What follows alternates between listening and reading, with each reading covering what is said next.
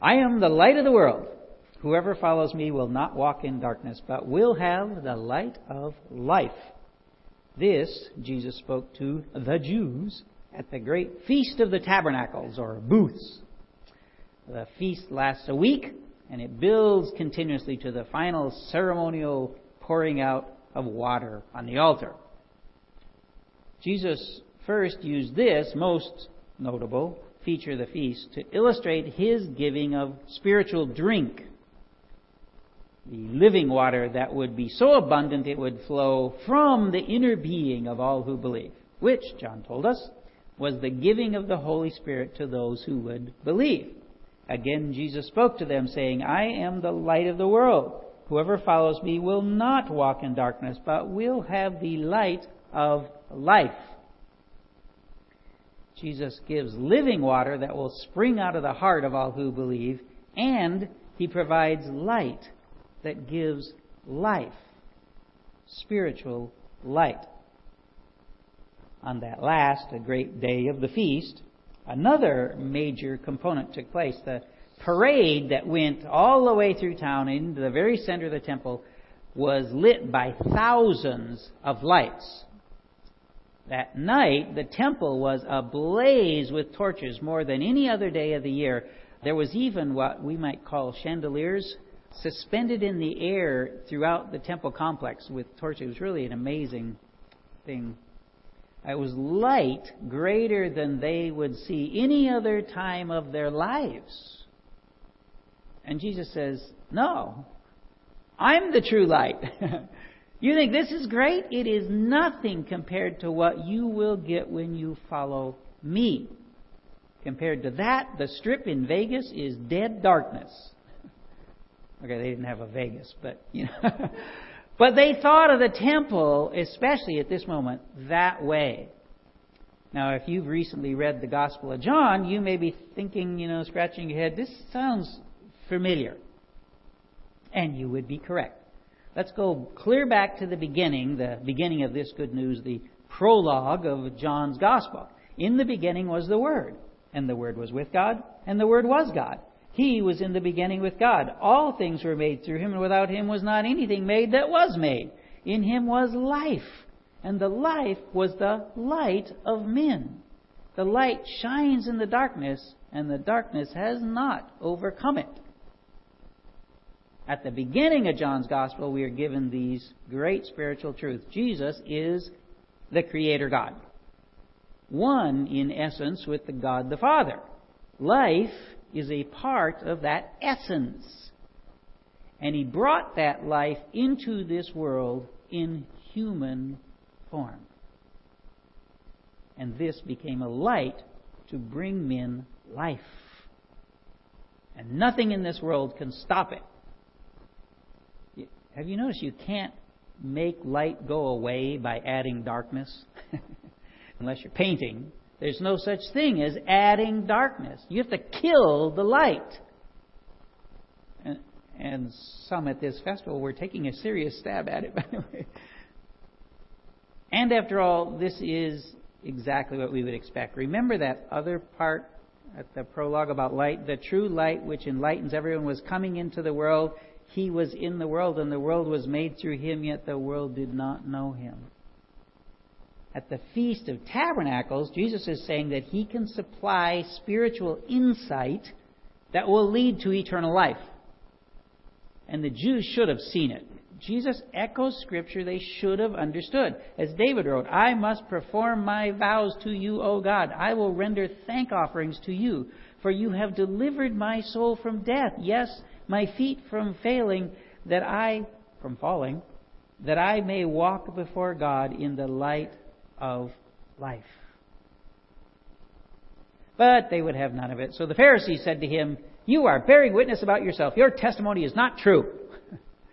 they didn't see it. They're spiritually blind. This then is the outworking of the truth with which John started his gospel. The true light was in the world. But even though he made them, they didn't recognize him. They do have one thing going for them. They require adherence to the scriptures. Okay, well, they pretend to keep the law. Other people are supposed to actually keep it, or at least their interpretation of it.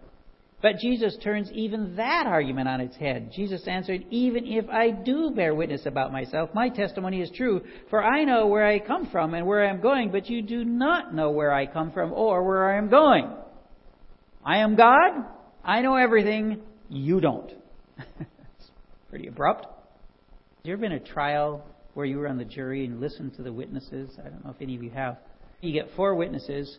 You'd think four different things happened. That's not the case with God. He is sufficient witness in anything because He knows all things, past, present, and future. Everything. He knows everything. And not kind of. Absolutely accurately knows. So He will always give a right witness, a true witness.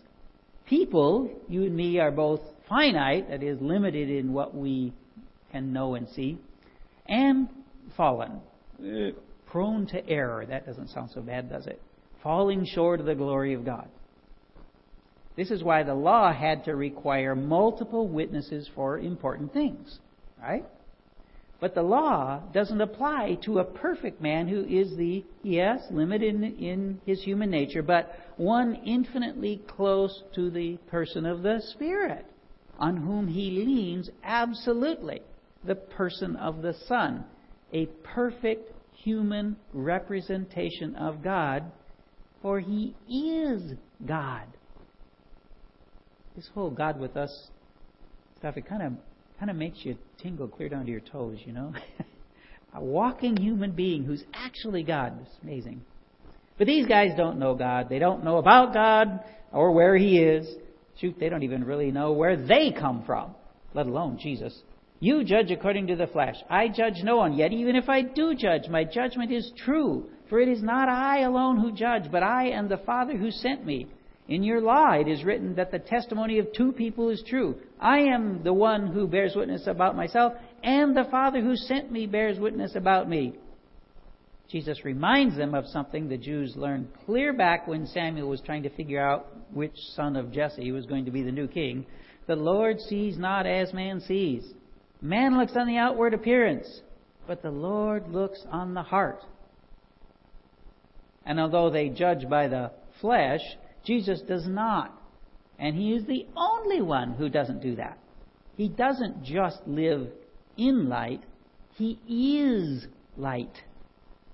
And what's this whole thing about judging? Why did Jesus bring that up? Well, actually, it's exactly where the Pharisees would have expected Jesus to go the festival of tabernacles or booths, several of the time when Israel's wandering in the wilderness after they had been freed from Egypt. They lived in tents, sometimes called tabernacles, during this time. The lights for the festival were to remind people that God had appeared as a flame of fire at night to light their way, and at one point to protect them from the Egyptians. But when they were not moving, the flame stayed above the temple the temple where all judgment was carried out.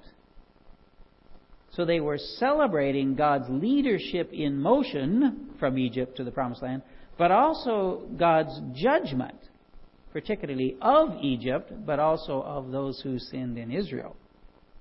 Now, of course, the Pharisees figured it was other people who needed judging, not them, of course. And they were pretty sure they were God's representative to do the judging. And here's Jesus claiming to be that by which all things are to be judged. That's what he did when he claimed to be the light of the world, the standard by which all things are measured. But again, why did Jesus say he didn't judge anyone? Well, we need only to go back to John's commentary on Jesus' conversation with Nicodemus. For God did not send his Son into the world to condemn the world, but in order that the world might be saved through him. Whoever believes in him is not condemned. But whoever does not believe is condemned already because he has not believed in the name of the only Son of God. And this is the judgment. The light has come into the world, and people loved the darkness rather than the light because their works were evil. Jesus doesn't have to judge, he just has to be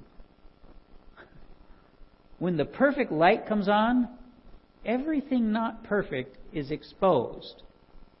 And everyone not Jesus is not perfect.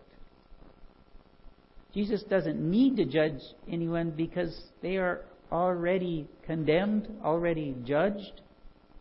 It is only by believing in Him that we become not condemned. Back to John 8. In your law it is written that the testimony of two people is true. I am the one who bears witness about myself, and the Father who sent me bears witness about me. Your law. Jesus is stabbing at him. Not just what we talked about before. The law itself could be a witness. The law corroborated Jesus' message. The very thing these Pharisees placed trust in witnessed for Jesus and against them.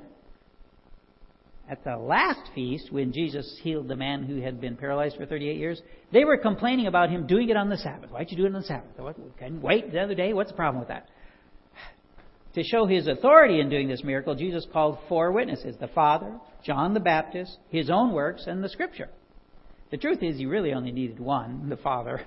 In fact, no other is really sufficient. So Jesus calls only his main witness here. But the Pharisees, they can't get it. They said to him, Therefore, where is your Father? Jesus answered, You know neither me nor my Father. If you knew me, you would know my Father also. They cannot see spiritually. They keep thinking that this world is all that there is. The real Messiah would establish an Israeli government as the world power. That's what the real Messiah would do. They are judging by appearances. And they are very confused by Jesus' words. His use of the word Father in such a familiar way was unsettling. They don't want a relationship with God. They want a God who would do things for them. And they figured they already knew God. I mean, they, they know who He is. So they were deeply offended that Jesus claimed they did not. This also, John talked about clear back in his intro. He came to his own, and his own did not receive him. But to all who did receive him, who believed in his name, he gave the right to become children of God children of God, to have a relationship with God as their true Father, to know the Father and the Son. Back to the Feast of Tabernacles. These words he spoke in the treasury as he taught in the temple, but no one arrested him because his hour had not yet come. Have you ever seen the boxing movies? Rocky. The bell rings, okay? End of round one, take your seat in the corner. That's, that's where we are, right? End of round one. But even this, that should have been a clue to them. They wanted to arrest him, but could not. They even sent people to do so, maybe even on this same day. But they didn't. Why not? If those Jews had been paying attention, they would have wondered themselves. Jesus or John thought about it and it was pretty clear. So, now the bell rings. We're going to go to round two. So he said to them again, I am going away, and you will seek me, and you will die in your sin. Where I am going, you cannot come. So the Jews said, Will he kill himself, since he says, Where I am going, you cannot come? He said to them, You are from below. I am from above. You are of this world. I am not of this world. I told you that you would die in your sins, for unless you believe that I am, you will die in your sins. Just a little while ago, they were wondering if he was going to preach, you know, out there. now they're, they're getting mean. Then, as, as now, a person who kills himself pretty much loses all credibility. They're trying to make Jesus look bad. Said another way, they were playing dirty. But Jesus does not join in. he kept the fight clean. He sticks to the facts. You are creatures. I am the creator. You originated in this world. I am independent of this world. You are condemned already. You will die in your sins unless you believe that I am the only way. And did you notice how beautifully Jesus played off their mean spirited comment He would not kill himself, but he would give up his life for their sins, for ours. Without the shedding of blood, there is no forgiveness of sins. In a strange sense, they were close to the truth. And Jesus tells them he will sacrifice his life to pay the penalty for their sins, as long as they believe he's the one who can do this. So, how do they respond? So they said to him, Who are you? Good question, but they weren't asking for the right reason. Amazingly, they thought it was their prerogative to decide if Jesus was who he said he was. It's like people who say, I can't believe in a God who allows bad things to happen. I can't believe in a God who would condemn people to hell. I can't believe in a God who'd let that happen to me. And I'm not trying to be rude here, but do they really think what they believe changes anything? God is God. We're mere creatures. We don't get to decide what He's like. Those Jews, they knew who Jesus claimed to be. Their goal was to get Jesus to make an exact statement so that they could judge him. Because they thought it was their prerogative to decide if Jesus was who he said he was. And Jesus knew that quite clearly. So they said to him, Who are you? Jesus said to them, Just what I have been telling you from the beginning. I have much to say about you and much to judge. But he who sent me is true. And I declare to the world that I have heard from him. They did not understand that he had been speaking to them about the Father. You believe it? I could, Jesus is saying, spend some time telling you about you guys. Your actions require some serious judging. And they really did. But I'm not going to talk about that. The Father is concerned with truth. In fact, He is truth. My message is too important to be distracted by arguments with mere men. My message is the message of God the Father. But of course, they don't have spiritual eyes. They don't even know what He's talking about, let alone who He is talking about. They had all the education about God one could have at that time, but they weren't letting it renew their minds. They weren't appropriating it into their hearts, into the core of their being. And so, they didn't know the Father. So Jesus said to them, When you have lifted up the Son of Man, then you will know that I am He. Jesus plainly speaks in language they could not misunderstand of his death. He would, by their efforts, be crucified. And in that sacrifice, understanding would come. So Jesus said to them, When you have lifted up the Son of Man, then you will know that I am He, and that I do nothing on my own authority, but speak just as the Father taught me. And He who sent me is with me. He has not left me alone, for I always do the things that are pleasing to Him. Jesus' humanity is personified by the divine. His will, then, and the Father's will are one and the same. The Father and the Son, with the Holy Spirit, are one. They are three persons with one nature. They have a closeness that we can never experience. Because the Father and the Son and the Spirit are so very close, what the Son does in his perfect human nature is absolutely pleasing to the Father. And this is kind of hard. What pleases the Father is that the Son should die so that those who will believe will live forever. For God so loved the world that he gave his only Son, that whoever believes in him should not perish, but have eternal life eternal life. In the blink of an eye at that time, we will forget all the sorrows of this poor life. In a breath, we will not remember that we ever could sin against God, our Savior. Before we finish opening our newly glorified eyes for the first time, we will feel joy flooding our souls, a joy that will never, ever leave us again. Ever. The first words we speak will be to glorify the one who made possible this glorious life, don't you think? With our new minds, we will learn ever more of our Savior, and we will have much greater minds.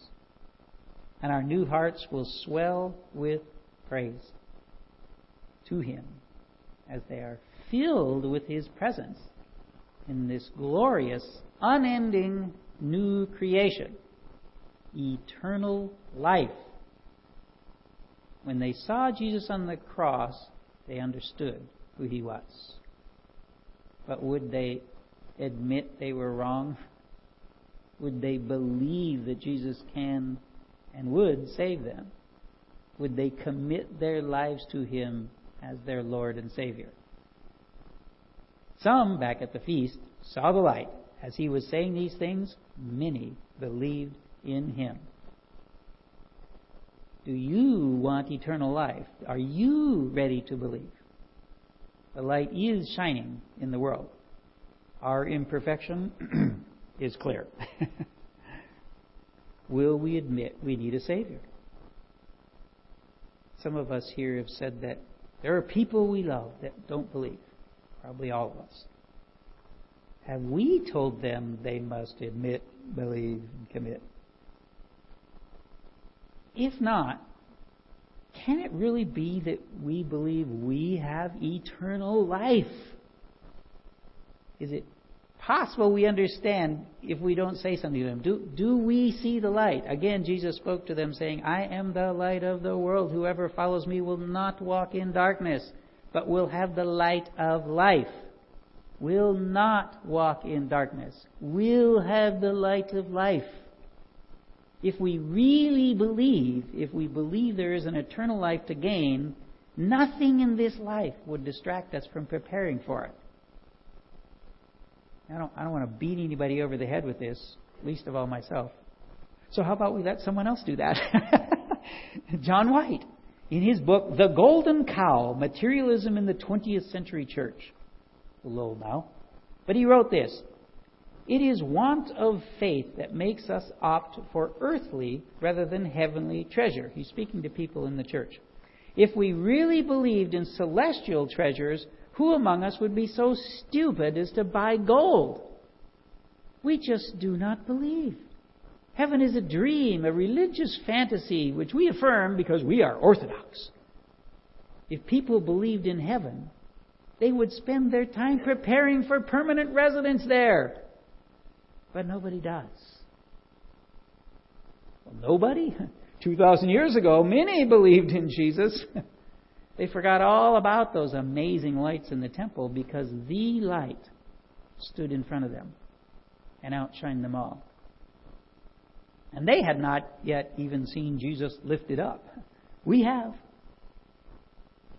Can we not believe so much that our lives are consumed by the thought of our eternal life with the light? An eternal life, living light People today, all the world over, are worshiping God, devoid of spiritual vision. Or with the church badly in need of corrective lenses, shall we say?